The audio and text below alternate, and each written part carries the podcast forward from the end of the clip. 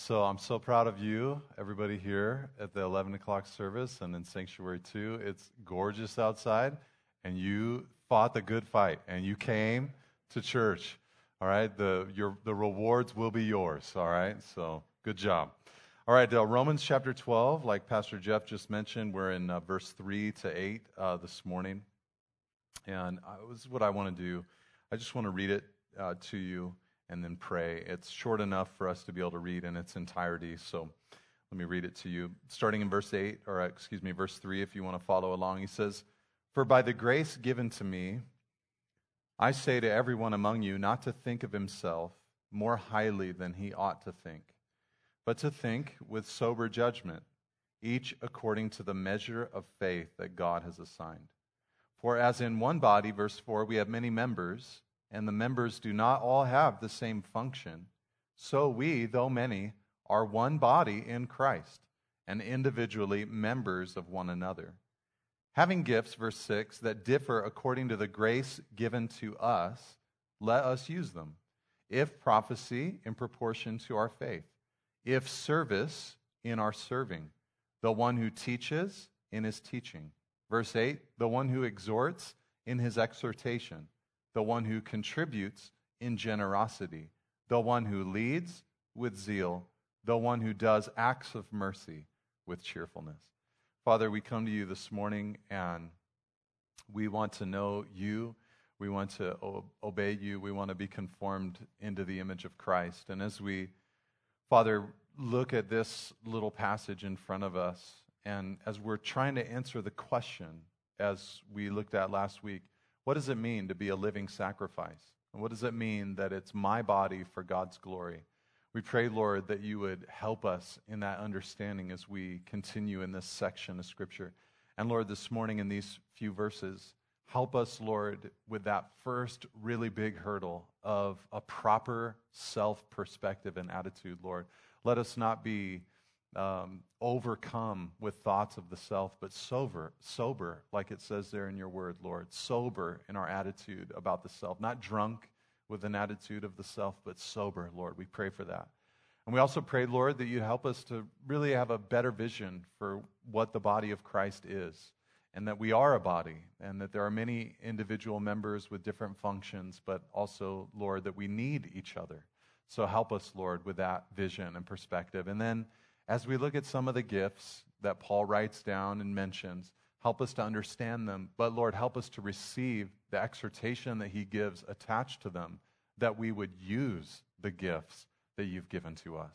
Lord, help us to embrace the role that you've given to us and the things that you want to do, Lord, through our lives. So, in all of this, God, we're just seeing a spirit of Jesus, a spirit of Christ.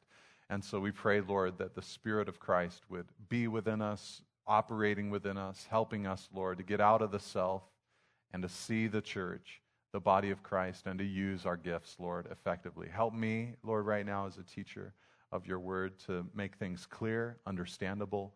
Lord, that we could then take the truth of your word and we could just run in it and celebrate it and partake of everything that you have for us in this life. We thank you, Lord, and praise you in Jesus' name. Amen. Amen. So, when John wrote his gospel account, his record, he included some details that Matthew, Mark, Luke, and Luke had not recorded. And one of them comes on the last night of Jesus' life before he goes to the cross. And there, on that night, you know about the Passover meal and the taking of the communion and everything. But there's this moment in John 13 where it says that Jesus knew that he'd come from the Father and that he was going to go back to the Father. In other words, he knew of his position. He knew, I'm the Son of God, God the Son. He knew that. And he knew of his future glorification. And knowing that, with that knowledge firmly in his mind, it says, then that he took a towel and he tied it around his waist and he took off his outer garment and he took a basin of water and he began to go through the room and he began to wash the feet of his disciples. It was the job of the servant in the house to do that. And if you were having someone to your home in that culture, you would usually offer that. You would offer to wash the feet of the people coming into your home. Apparently, nobody had done that that night. And so Jesus took that responsibility on himself. He took the lowest position, the position of the servant and he began to wash their feet. Practically speaking, this was a needed, necessary, good kind of thing. They lived in a culture wearing sandals, dirt roads, animals everywhere. Washing feet would be great.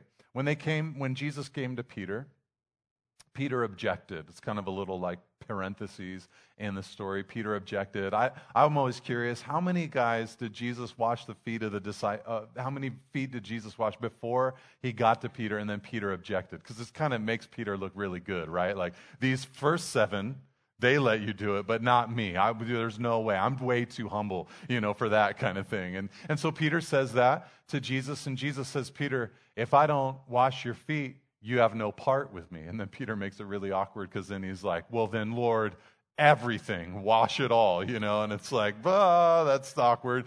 That's not necessary, Peter. That's what Jesus said. That's not necessary. You know, it's just your feet that are dirty. And it was kind of a, a symbol of our own justification and sanctification. We are cleansed by the Lord positionally, but then as we walk through the dirt of this life, He continues to wash our feet and to cleanse us, grow us, you know, things like that.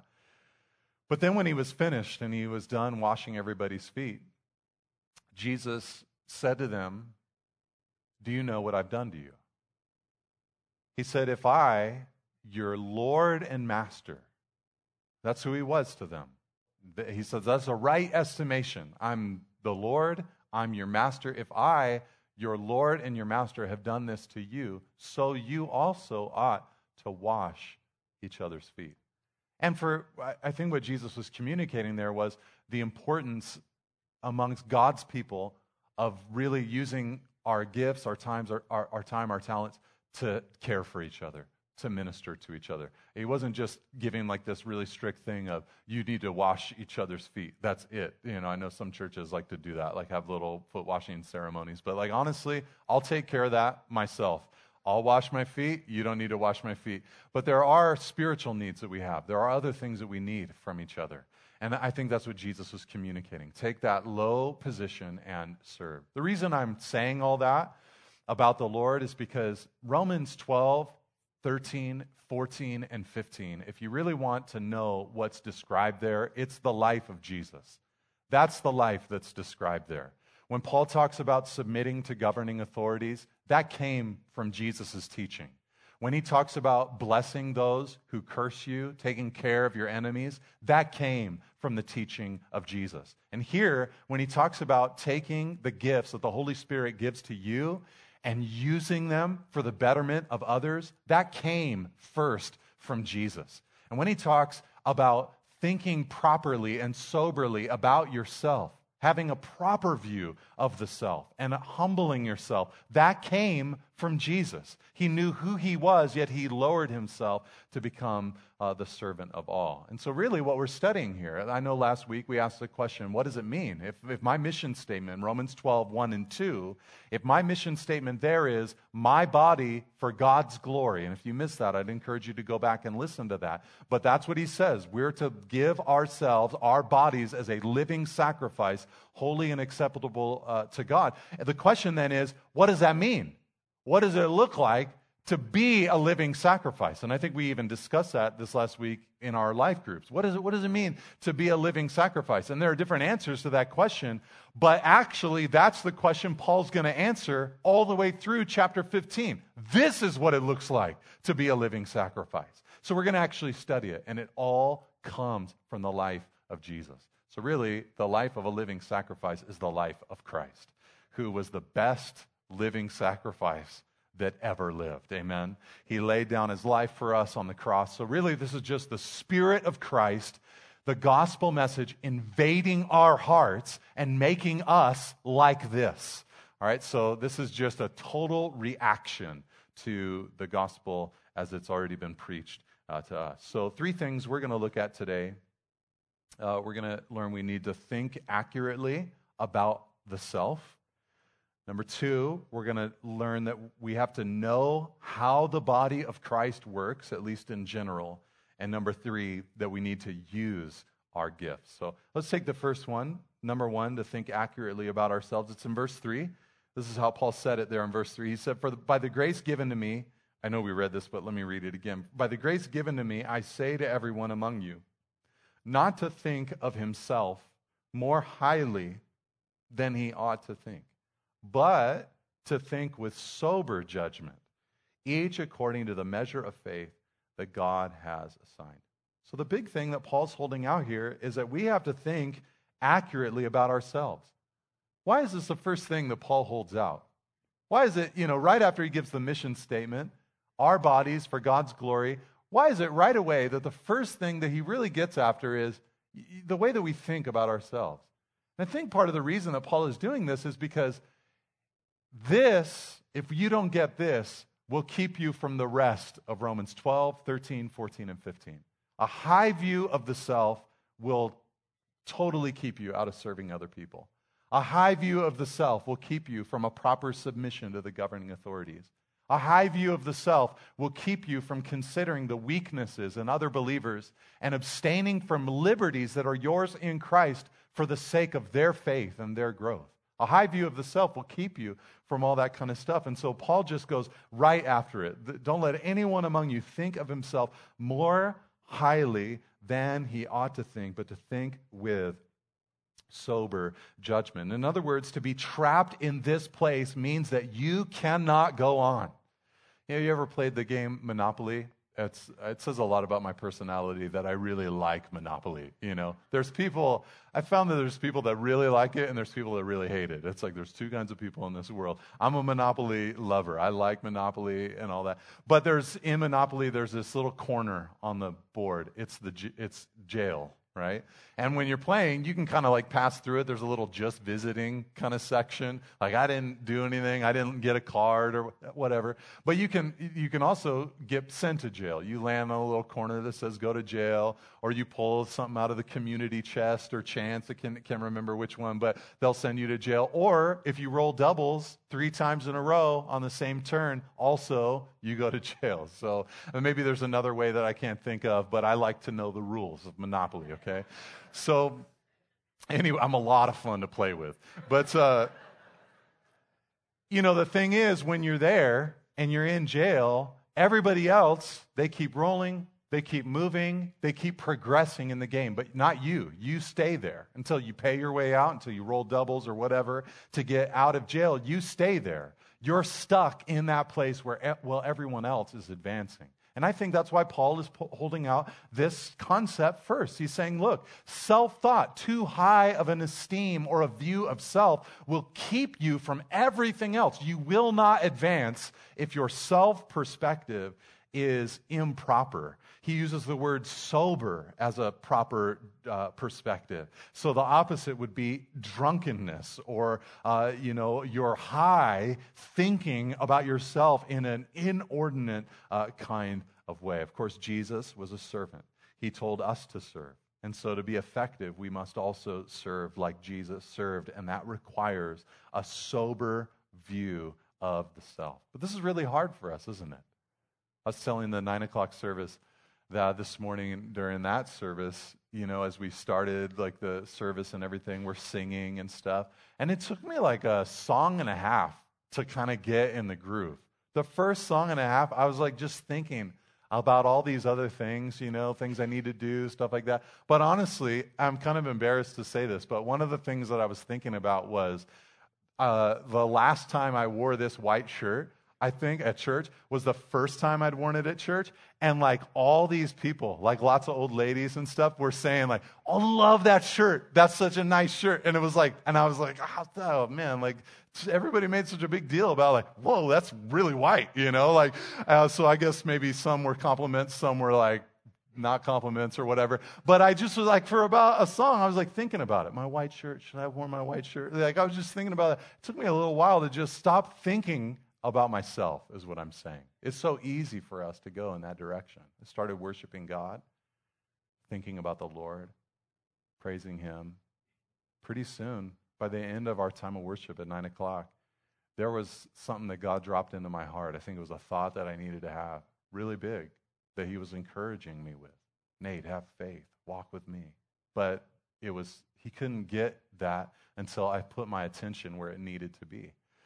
So, a lot of times, though, we're consumed with thoughts of the self. And so, Jesus, or excuse me, Paul here is saying, look, this is a really big part of it. You have to think with sober judgment. Now, that does kind of lead us to a question like, well, what does that mean though? Like, what does that look like? A lot of Christians have, I think, interpreted this kind of concept, servant of all, sober judgment about the self, in a wrong kind of way. You know, this almost like false humility, where you're you're still thinking about yourself all the time, but it's just like, woe is me. I'm not a, you know, I'm nothing special. You know, we, like you go to life group and you're like, I'm, I'm, thank you so much for having me to, to this life group. I know I'm ruining it, you know, kind of thing or whatever, where it's just like, whoa, gosh, you know, you're still doing the think about yourself thing, but just like uh, in a totally different kind of way.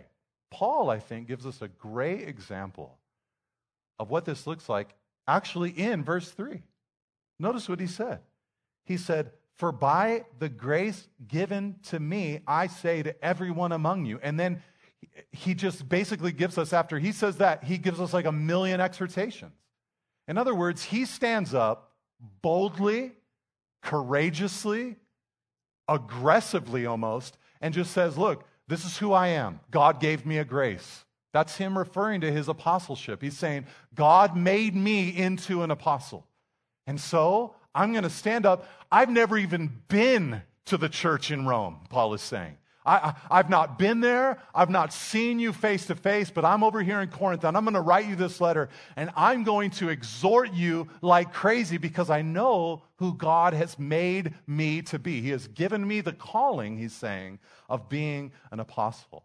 And I think with that, it helps us understand what it's supposed to look like for us, not to think too highly of the self, but to have a sober judgment, you're still supposed to run in the thing that God has made you to be.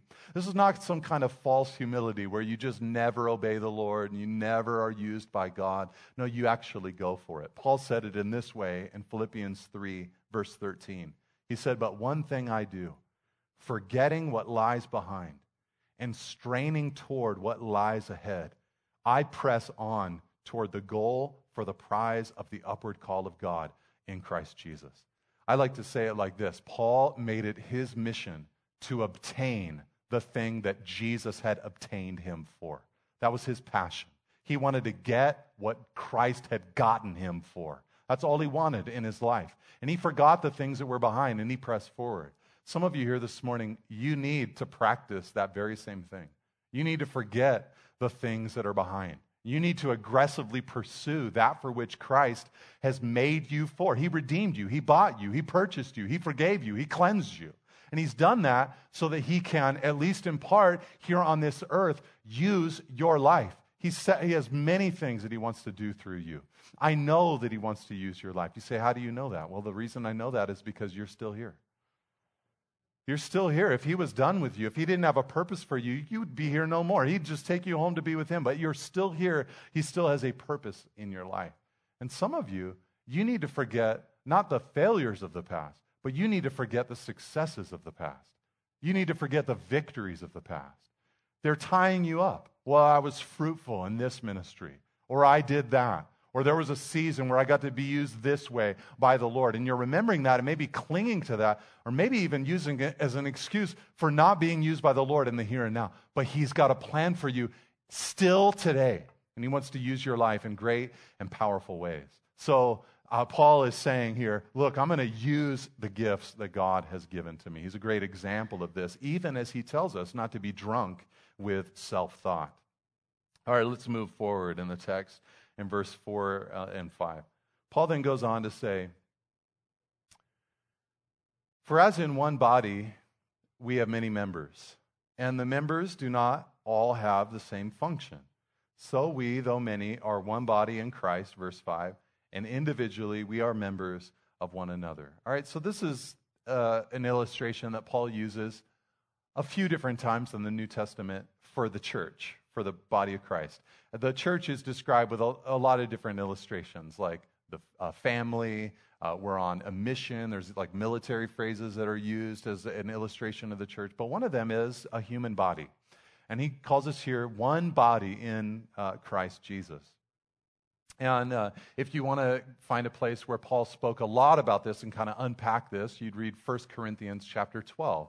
Talked about some gifts of the Spirit there, but then he talked a lot about the body and the way that the body, the human body, uh, works.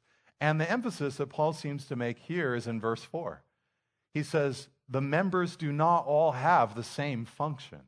That's one thing that we need to learn about the body of Christ. If we're also to, to know how the body of Christ works, we have to understand that not every part of the body has the same function. You understand that with your physical body. Paul said it this way in 1 Corinthians 12. He said, Look, you know, if the body were entirely an eye, how would that work? Or if the body was entirely an ear, how would that work? I mean, like that'd be horrible. I'm imagining in my mind like chocolate cake. And if my body was entirely an eye and could just see the chocolate cake, and I'm just there, I'm like, that looks so good. I would love to eat that, but I had no hands, no mouth, no ability to consume it. That's a bummer. It's just obviously, it's not a body if it's all one part. And this is important for us to remember because as individual members in the body of Christ, we see things a certain way. We have specific gifts and callings and talents that God has designed us for. And one of the mistakes that we, that we can often make, people will write books after they figure out themselves in the body of Christ, assuming that the whole church should look just like them. But what Paul is explaining is that's not the case. There's different members inside the body of Christ, different parts of the body. He goes on also in verse 5 to say that we are one body in Christ and we are individually members of uh, one another, one body in Christ. So here Paul is highlighting the oneness of the church. We're different, but we complement each other, but we're also different, yet at the same time, we are simply one body. You know, this is helpful to us for a lot of different reasons, but one is like earlier we were thinking uh, in our service about missions throughout the world. And when you're doing that, you're thinking about the universal church, the church throughout the world. And as you're thinking about the church throughout the world, it's helpful to understand that Jesus, who is the head of the body of Christ, we're connected to him, he sees the church as just one church, one group. That's what he sees. And so he sees churches that use different languages than us. He sees churches that are meeting in different time zones than us and different cultures than us. And he sees us along with them and he says, that's, that's one. That's one body. That's, that's helpful to us, I think, uh, because it helps us consider just like local churches and the way that, even though I, I believe very strongly, and I think I've demonstrated that with my life, that it's very important for us to give ourselves to a specific local congregation, it's also good to see that Jesus sees the whole body of Christ. Okay, so I think that's a, that's a helpful clarification for us. We are one in that kind of way.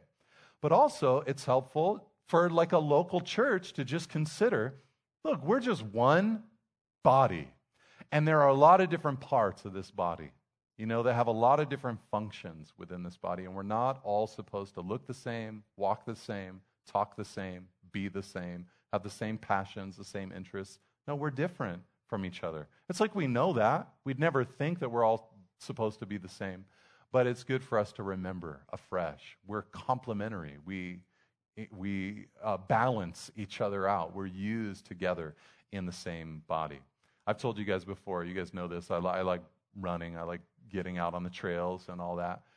And you know, when you're like trying to hammer up a big mountain or something like that, your whole body is totally involved. You know, your mind's involved uh, in a really big way. You know, it's not actually, you know, a muscle that's being used to propel you up the mountain, but uh, your mind is a really big part of it. You know, when you have when your lungs start saying like we're gonna die right now, it's really important for like a cooler head to prevail in that moment. You know, for your mind to say like, no, you're gonna live.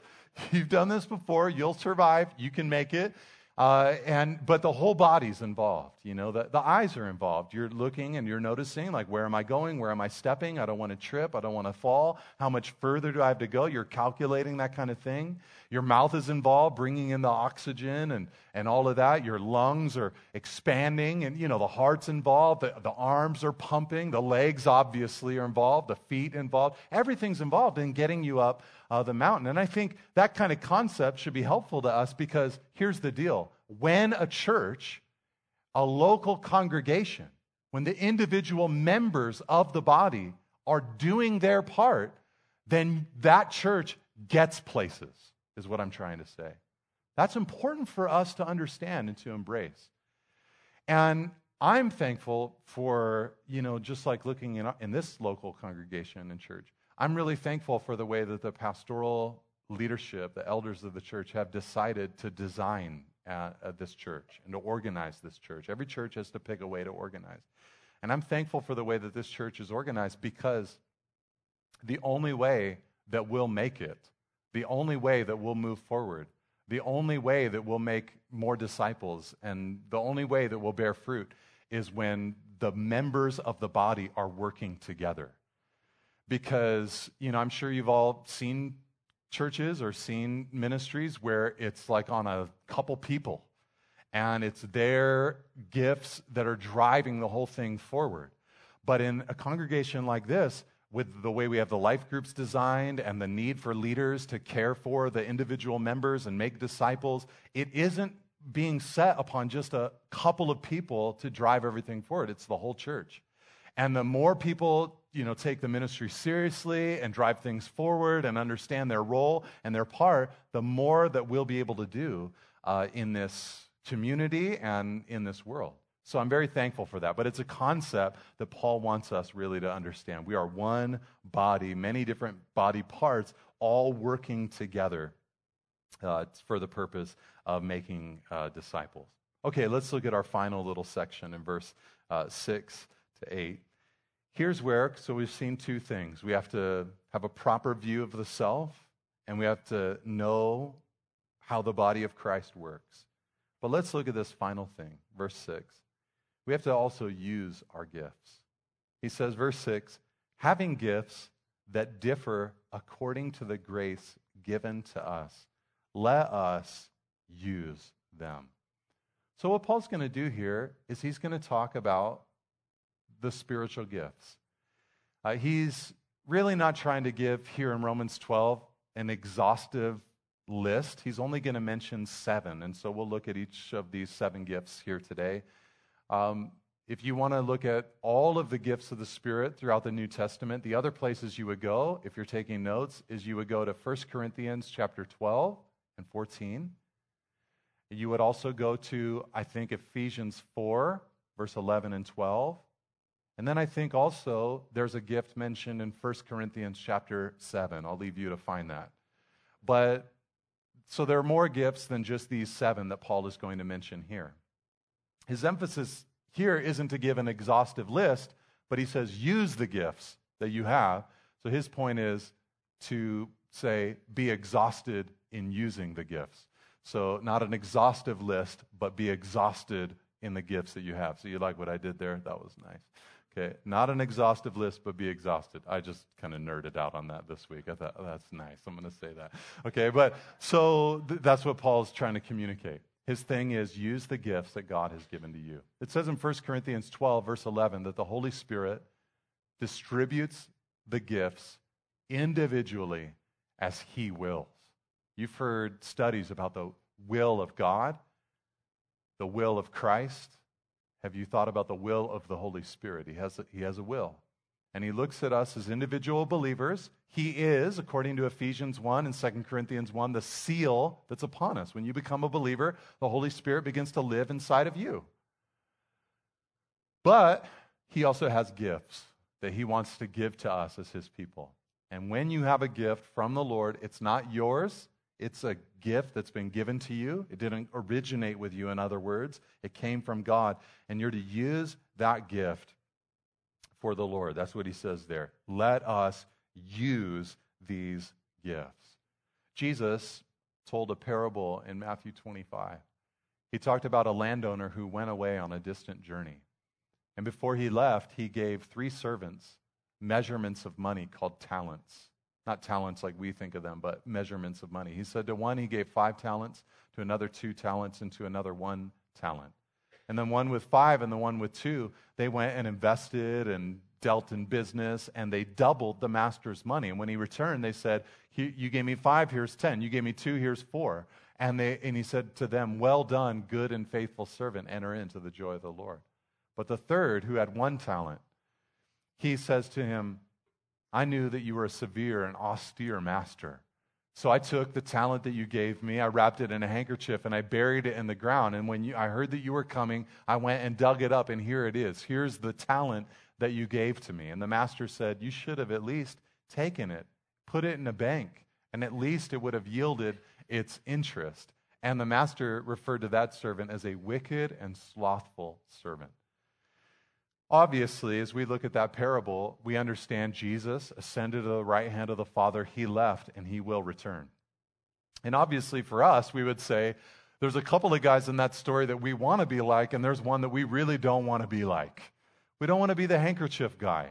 We don't want to take the gifts that God gave to us and bury them, not use them. No, we want to use the gifts that God has given to us. We want to bear fruit unto God's kingdom so that we can hear those words, well done, good and faithful servant. So that's the emphasis that Paul makes here. Use the gifts that God has given to you. Get off the bench, get into the game, and do the things that the Lord has designed you for. So let's look at these seven gifts together, and I'll just make a couple comments about each one of them.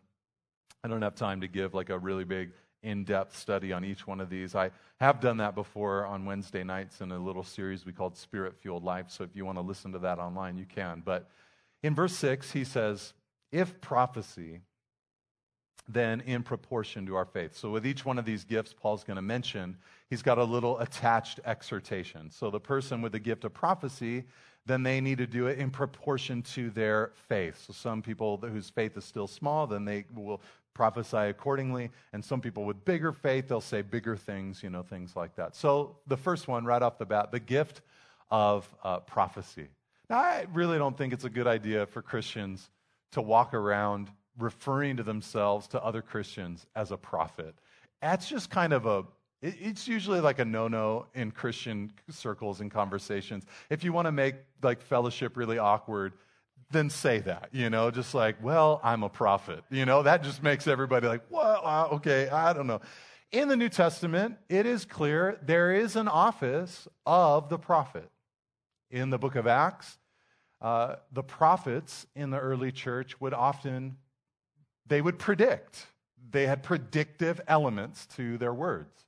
Like, for instance, there's a prophecy that went around the early church in the book of Acts that there, a prediction that there would be a famine or some kind of difficulty that happened to the church in Jerusalem, a coming hardship for that church.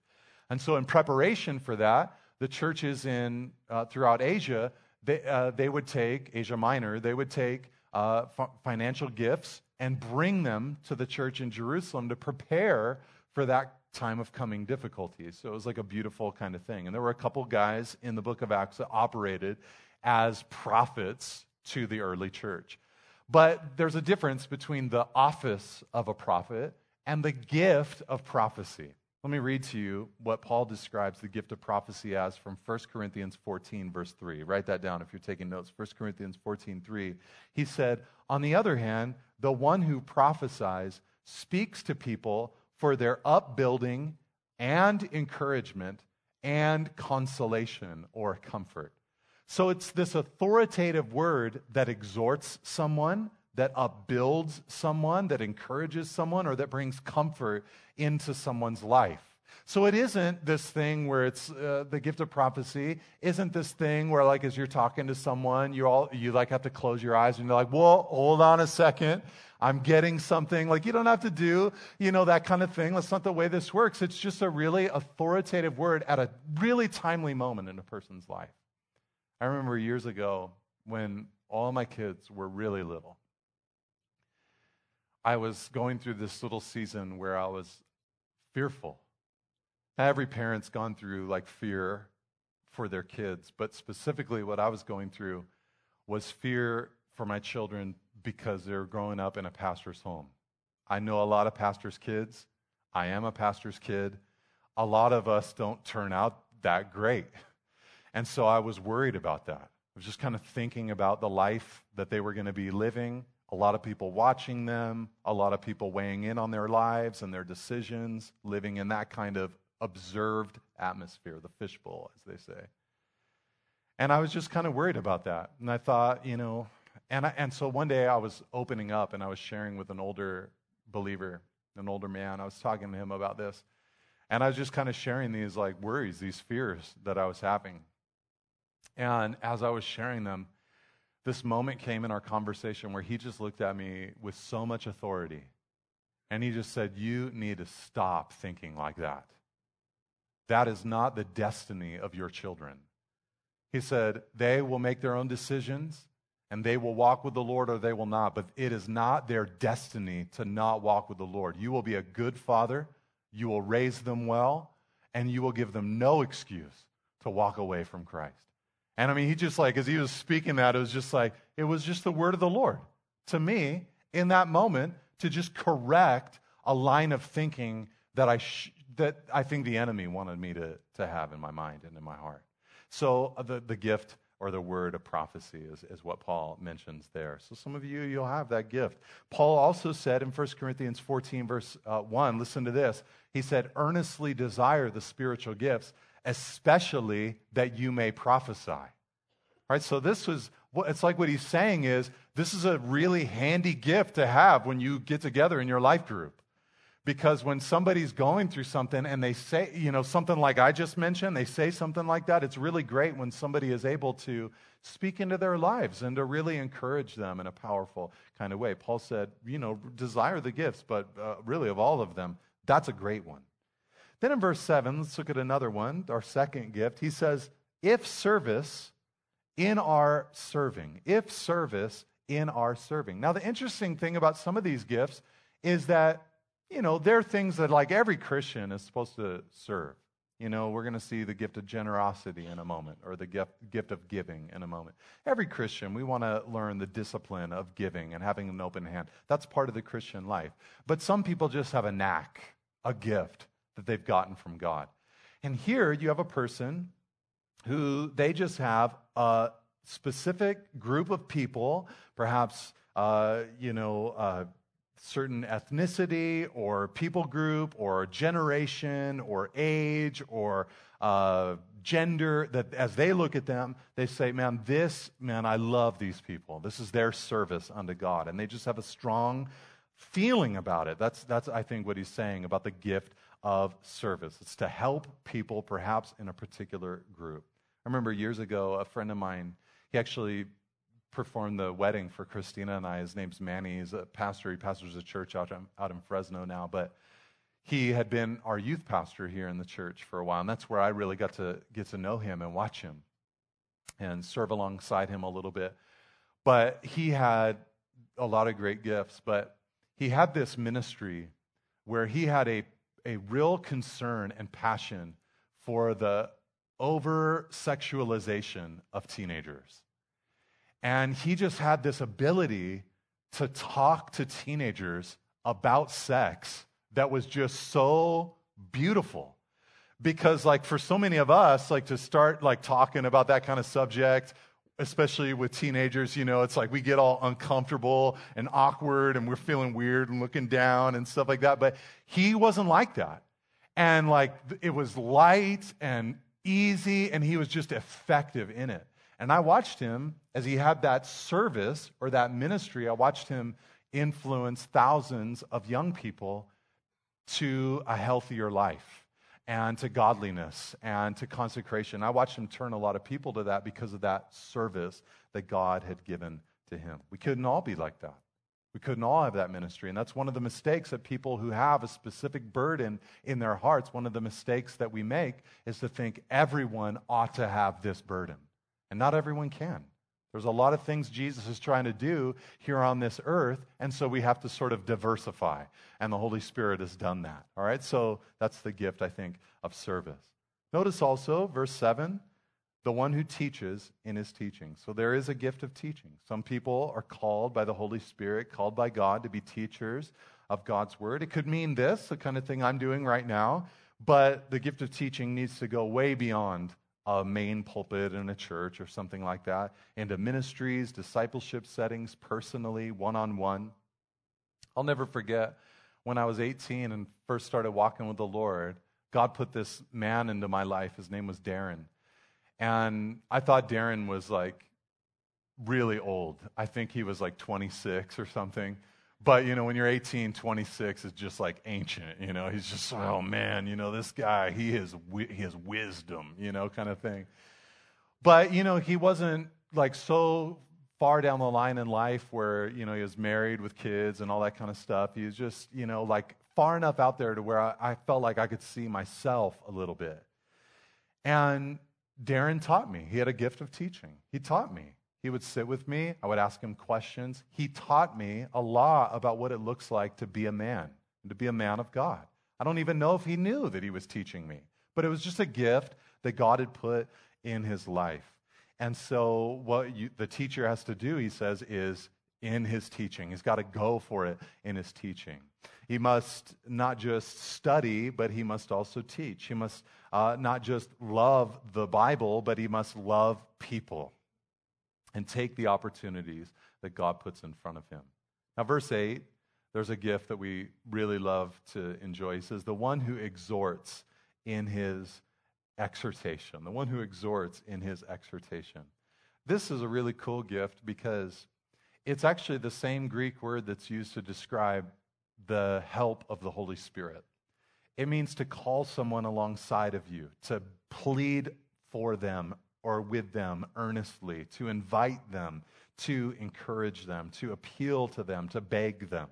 If prophecy is like a moment of that edification, exhortation, or comfort, the person with the gift of exhortation, this is always just bleeding out of their lives. This is just who they are, this is just how they operate. My wife is like this with me.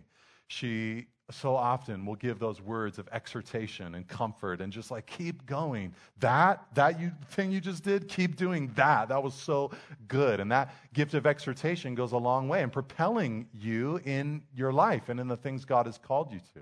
My brother-in-law one of my best friends he also has this gift. It's just like you're just around him and you just feel exhorted all the time, just encouraged all the time. Like, yes, I'm going to keep going. I'm going to keep doing it. I'm going to keep moving. There's just something so positive about a person like this. If you've ever been in the presence of a person with the gift of exhortation, you've probably walked away saying to yourself, I wish I could be like that. I wish I had that kind of impact on a person's life. It's a beautiful gift. It says in Hebrews 10, verse 24, that we ought to consider how to stir up one another to love and good works. And the person with the gift of exhortation, they do, they operate in that way. Then in verse 8, he says this the one who contributes in generosity. So there are some people that have a gift of giving, a gift of contribution. All right, now for someone like this, they're just like, I'm sure there are moments in their lives where they wrestle with it a little bit, and it's like, ah, do I really want to do that? Do I really want to give? But for the most part, they just really enjoy it. All right, so uh, you know, for most of us, most of us, our experience with generosity is like, I, I know I need to, I know that I should, and so technically I want to, but this is hard. This is painful. And as the money is leaving your hand, it's like, oh, you know, kind of thing. And it's, it's, it's like difficult. But there are those in the body of Christ who have a real gift for it, a, a, a real gift of giving or generosity. And that gift is powerful in the church. It goes way beyond just money. In the New Testament, it includes possessions, goods, clothing, spiritual gifts, the gospel, taking care of the financial needs of others, land being donated, houses being uh, lent for the kingdom of God. So it goes way beyond just the financial realm. But uh, he says, the one who contributes in generosity.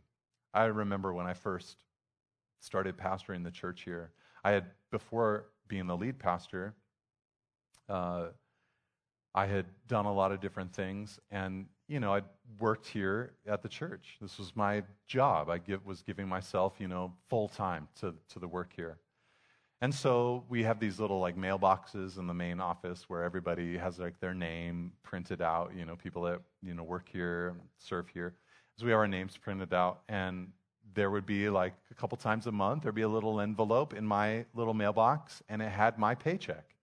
And so I would go and I would get that, and I would, you know, okay, that's cool. Well, I remember the first time that after I'd become the pastor of the church, I remember the first time as the lead pastor walking up to that mailbox with those envelopes in there. For the first time ever, I saw all the envelopes. I saw everybody's box. And to be honest with you, it terrified me. And it's been actually a, a big part of just kind of my own like prayer life. Like, God, I, you, I love these people. You love these people. Continue to provide for them, you know, things like that. And uh, I remember those first couple of years in leadership here, I had to make some decisions. And, you know, whenever you make decisions or changes or whatever, there's always some people that are like, yeah, high five. And then there's other people not as much. And, um, and so the church got smaller, quite a bit smaller, as a result of some of the decisions that I just knew, we knew pastorally we had to make. But, you know, time was just going on, the church was changing, shifting. And I remember this one summer just looking out and just wondering, like, God, what are you, what are you doing here? What's happening? What's happening? Is there a brighter day? Is there, you know, these prophecies that I've heard, this encouragement I've received from you, these things that I think that you want to do in us as a church and through my life? Is that really true? What am I, am I doing something wrong? You know? And, uh, and I remember this one day, I was actually getting a cell phone. And I was at, so I was at the cell phone store and I got a phone call and it was from Pastor Jeff. And he said, Hey man, are you sitting down? And when your assistant pastor calls you and says, Are you sitting down? It's usually bad. you know? And at that stage I thought this is probably really bad. So I sat down and he shared with me, and I don't I purposefully don't know who gives what in this church. Um, it's a conscious decision that I made. But, anyways, he shared with me, he said, somebody made, and he shared with me this really big investment, donation that someone had given to the church.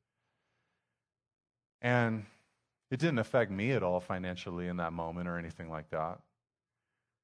But it was like the Holy Spirit was just telling me, I'm working here. There is something powerful that I'm doing. Just stay the course, keep moving, keep doing the things that I've laid on your heart to do. Just keep going. And it was just like that gift that someone had of generosity. It so encouraged my heart. Obviously, met practical needs, but it also was a great encouragement for the body of Christ and really lifted me up during that season. It was very important for me in that moment in my life. So uh, it's a beautiful gift when someone's able to operate in it. And then he says, finally, I know this is kind of going long, so the last two gifts. The one who leads with zeal. And so the gift of leadership, if you have that, you need zeal in it because it's easy to get tired in uh, the role of leadership. So you got to have that zeal. And then finally, the one who does acts of mercy with cheerfulness. There is a gift of acts of mercy where you are able to just lay down your life and uh, not just say mercy, but show mercy. I'll never forget uh, Michelle, Pastor uh, Mike's wife, Michelle Casey. She's so gifted. And there was a time where she worked here at the church. And she doesn't anymore because the ministry that her and Mike were doing with on Monday nights with regeneration and in their home, the bridge uh, house and everything, it was just exploding. Uh, so she could no longer actually serve here in that capacity. She had to just give herself completely to uh, that ministry. But I remember uh, there was a time where I had an office right next to hers, and the phone calls that would come in, it was just all day long. All day long. And like some of the stuff, like one phone call that would come in, if I had to deal with it, it would just like explode my brain to like have to.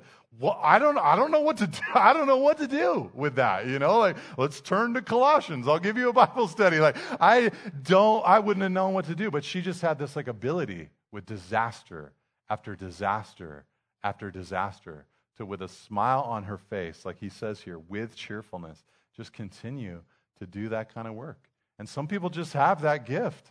They're able to step into a disaster and with a smile on their face, just do the work that God has designed them to do. And so the showing of mercy to God's people is a powerful uh, gift. And so a lot of these gifts are, you know, really beautiful, helpful, and part of uh, the body of Christ. We want to operate in them completely. Remember, I told you at the beginning of this about Jesus, how he washed the feet? He said, You know, you guys need to wash each other's feet. That's what you need to do.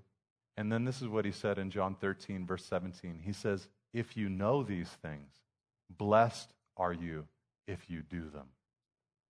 It's one thing to know your gifts, but they're actually not a blessing to just know them. They're a blessing to use. They're a blessing to use. That's why Paul says, the gifts that have been given, use them. Use them.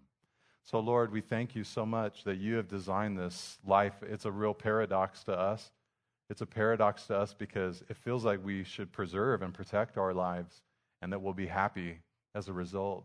But you've made this life so that as we lose them, as we become more and more like Christ by the power of the Holy Spirit, you've designed things in such a beautiful way to where we actually find our lives. Lord, we thank you. We thank you. Right now, I just want to have two things be prayed for in your heart. Number one, you might be in this category this morning. Maybe for you, you need to pray and ask the Lord to give you spiritual gifts. Just say, God, would you give to me the gifts that you want to give to me? Jesus said, The Father not, will not withhold the Holy Spirit from those who ask him. The Holy Spirit's inside of you, but perhaps you just don't know about. You haven't discovered the gifts that he's given to you. If you're a believer, he's inside of you. Ask and pray, God, give me the gifts that you want me to have. And then, number two, you might be in a different camp where you know your gifts, but you've not been using them. Perhaps for you, you need to say to the Lord, Yes, Lord, I will use the gifts that you have given to me. Whether it's small or large, whether it's organized or unorganized, I'm going to use the gifts that you have given to me. Thank you, Lord. And I would pray a third prayer as well. Lord, in this age where everybody, especially in this younger generation, is trying so hard to get fame, Lord, we don't want to use gifts for personal advancement, but Lord, that the name of Jesus would be famous. Please, Lord, we ask that you would use us for your honor in your glory. We thank you, Lord. In Jesus' name, amen.